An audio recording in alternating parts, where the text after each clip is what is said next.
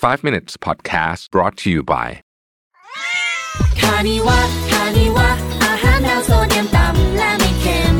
ถูกใจคนรู้ใจแมวคานิวะสวัสดีครับ 5 minutes นะครับ คุณอยู่กับประวิทยานุสาหะครับ วันนี้มากับบทความที่มาจาก entrepreneur.com นะฮะเอ่อเขาพูดถึงว่าหนังสือ 5 เล่มที่คนที่อยากจะทำธุรกิจควรอ่านก่อนเริ่มอ่านะฮะควรอ่านก่อนเริ่มเขาบอกว่ามีมูลค่า กับคนทำธุรกิจโดยเฉพาะคนที่กำลังจะทำเลยเนี่ยนะ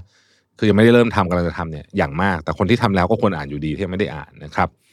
มีเรื่องอะไรบ้างนะครับ เรื่องที่หนึ่งคือ Think and Grow Rich นะฮะนโปเลียนฮิลนะครับเรื่องนี้คลาสสิกสุดๆนะครับ1937 ผ่านมาจะร้อยปีอยู่แล้วนะฮะยังคงคลาสสิกมากๆอยู่นะครับหนังสือเล่มนี้เนี่ยมีหลักการอยู่ 13 หลักการนะฮะคือเขาพูดถึง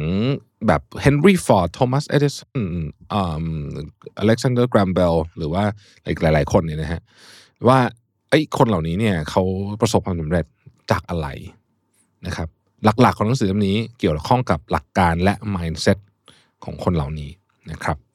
สอง The Magic of Thinking Big นะครับคือเขาพูดถึงว่าจะมีวิธีคิดยังไงให้มันคิดใหญ่ แต่ว่าสามารถนำไปปฏิบัติได้จริง และไปตั้งเป้าหมายได้จริง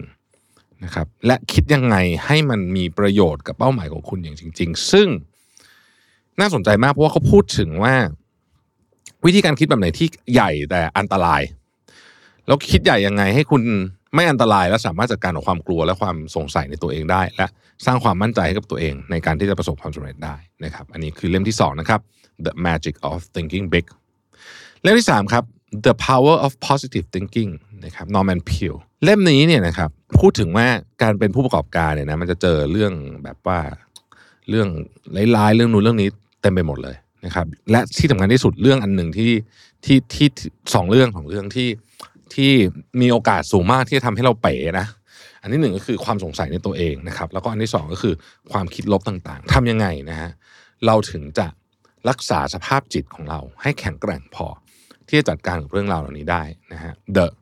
Power of Positive Thinking นะครับอีกเล่มหนึ่งชื่อ The Fountainhead โดยผู้เขียนก็ชื่อว่าอัญญานแรนเนี่ยนะฮะเล่มนี้ผมไม่เคยอ่านนะฮะเลยอ่านชื่อผู้เขียนงงๆนิดนึง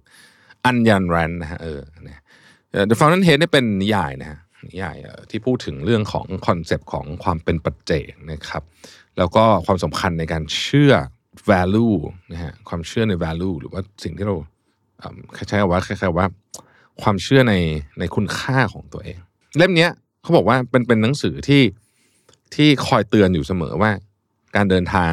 ของเราเนี่ยนะมันจะไปเจอกับอะไรบ้างแล้วความกล้าหาญและความเป็นตัวเองเนี่ยมันสำคัญยังไงนะครับมาร์คคูเบนนะฮะนี่ก็เป็นคนดังคนหนึ่งเนี่ยเคยพูดไว้ บอกว่าเขาเนี่ยจะหยิบหนังสือเล่มนี้ขึ้นมาเนี่ยเวลาเขาต้องการแรงบันดาลใจสักอย่างหนึ่งนะครับ แล้วก็บางทีหนังสือเล่มนี้ให้แรงบันดาลใจมากจนไปจนเขารู้สึกขนลุกมันก็เลยต้องวางลงบ้างก็แปลว่าหนังสือเล่มนี้มันมอบแรงบันดาลใจให้เราได้จริงๆ เวลาเราที่ต้องการนะครับเล่มสุดท้ายชื่อว่า the first billion is the hardest เอ่อ the first billion is the hardest เนี่ยเป็นบันทึก ของทีบูนพิกเกนส์นะครับเป็นหนึ่งในนักธุรกิจของอเมริกันที่ประสบความสำเร็จมากเนี่ยนะฮะเขาก็พูดถึงธุรกิจของเขาหลักการในการทำธุรกิจ แล้วก็ในการสร้าง empire ของเขาเลยเนี่ยนะสร้างแบบองค์กรที่ยิ่งใหญ่มากๆเนี่ยนะฮะเขาก็พูดถึงเรื่องความสำเร็จความล้มเหลวต่างๆนานานะครับอันเนี้ยหนังสือเล่มนี้เนี่ยเอิ่มเขาบอกว่ามันเป็นคือคุณอาจจะไม่ได้สามารถเอาไปใช้ได้ร้อยเปอร์เซ็นต์นะยังไงก็ดีเนี่ยมันเป็นเส้นทางการเดินทางที่น่าสนใจ เพราะว่าคือเขาแบบล้มเหลวแล้วก็ลุกขึ้นมาแล้วก็ล้มแล้วก็อะไรเยอะมากเลยนะฮะ แล้วก็พออ่านแล้วเนี่ยเราก็จะรู้สึกว่า เออ มันได้สิ่งที่เรียกว่า wisdom นะฮะคือมันมันมีอะไรแนวคิดและบางอย่างจากจากเรื่องเนี้ยที่เราก็จะเจอคล้ายๆ กันเหมือนกัน ถึงแม้ว่าเหตุการณ์และธุรกิจจะไม่เหมือน แต่ว่าความท้าทายมันเหมือนกันนะครับ แล้วหลาย ๆ ครั้งเนี่ยพอเราอ่านหนังสืออย่างเงี้ยอย่างเล่มนี้เราก็อาจจะไม่ต้องไปทำผิดซ้ำเดิมก็ได้ หรือคุณจะได้รู้ว่าเจอแบบนี้มันควรจะไปยังไง มันควรจะทำยังไงนะครับ เช่น เรื่องคนนะฮะ